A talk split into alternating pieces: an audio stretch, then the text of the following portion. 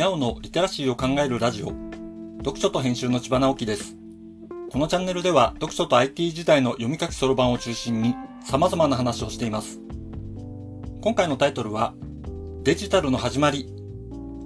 アイティー 全史を読んでいくシリーズのだいじゅうごかいです。今僕たちが使っているコンピューターはデジタルで動いているというのは アイティー に疎いという方でもなんとなく知っていると思います。ただデジタルについてきちんと説明できるかというとなかなか難しいですよね。デジタルが新しくてアナログが古いみたいな妙なイメージを持っている方も結構いるように思います。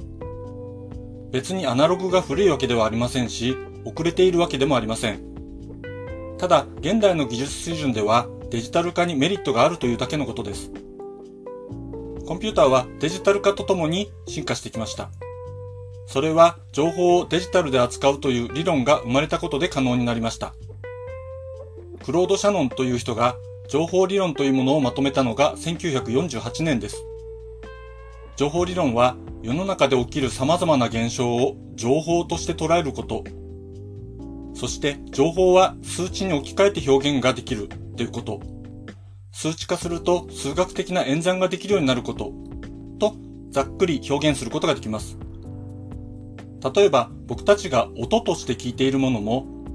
音の周波数と大きさという量で表すことができ、その量は数値にすることができます。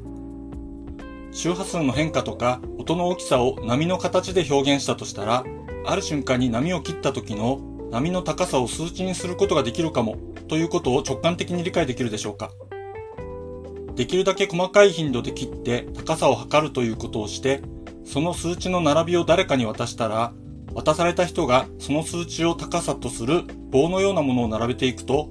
元の波の形をある程度再現できるということが想像できませんか？想像できたら元の波に近づけるには波を切る頻度を多くすればいいということも想像できると思います。音について想像できたら光も同じようにできそうだということもわかるでしょう。人が直接感知できるこれらのアナログ量だけではなく、自動車や電車のスピードの変化とか、ある街のあるポイントを通る人の量とか、数値で表すことができますよね。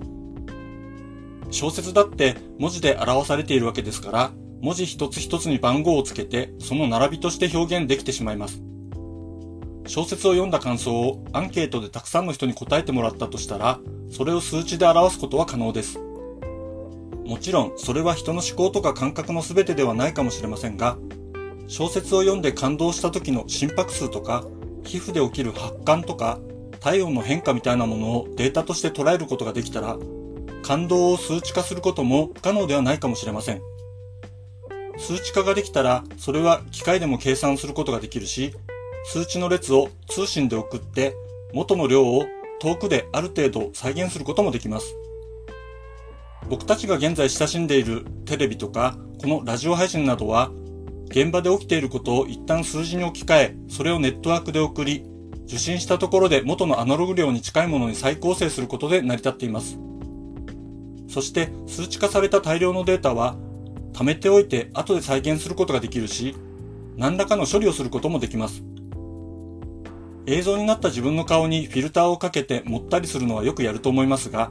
あれは顔の画像を細かく分解して数値で表して、それらの数値を少しずつ調整する計算を行っているのです。あらゆるものを数値に置き換えることで、コンピューターが得意な数値計算を使って処理をすることができるようになったわけです。違う角度で見ると、事象を細かく分解して、分解した単位で何らかの処理をするということを、分解した全ての要素について行うというふうに考えることができます。このような考え方は、我思うゆえに我ありで有名なデカルトが考えた方法除説の明晰に考える方法に近いのです。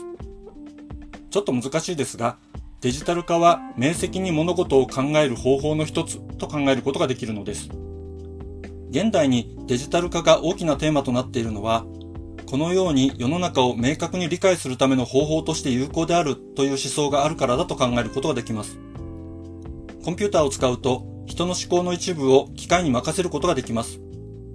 世の中をより細分化して考えるとしたら、人の力だけではパワーが足りなくなるわけで、機械の力を借りるのは当然ということができるでしょう。もしも古い人間という意味で自分はアナログ人間だと言っているとしたら、それは何事も勘と努力さえあればできると思っていると言っているのに等しいのですが、当たっていますかね？ぜひ考えてみてください。読書と編集では アイティー を特別なものではなく常識的なリテラシーとして広める活動をしています。詳しい内容については概要欄のリンクから、または読書と編集と検索して猫がトップページに出てくるホームページをご覧ください。この配信の書き起こしをノートで連載しています。概要欄にリンクがありますのでフォローいただけると嬉しいです。今日もワクワクスリーでありますように。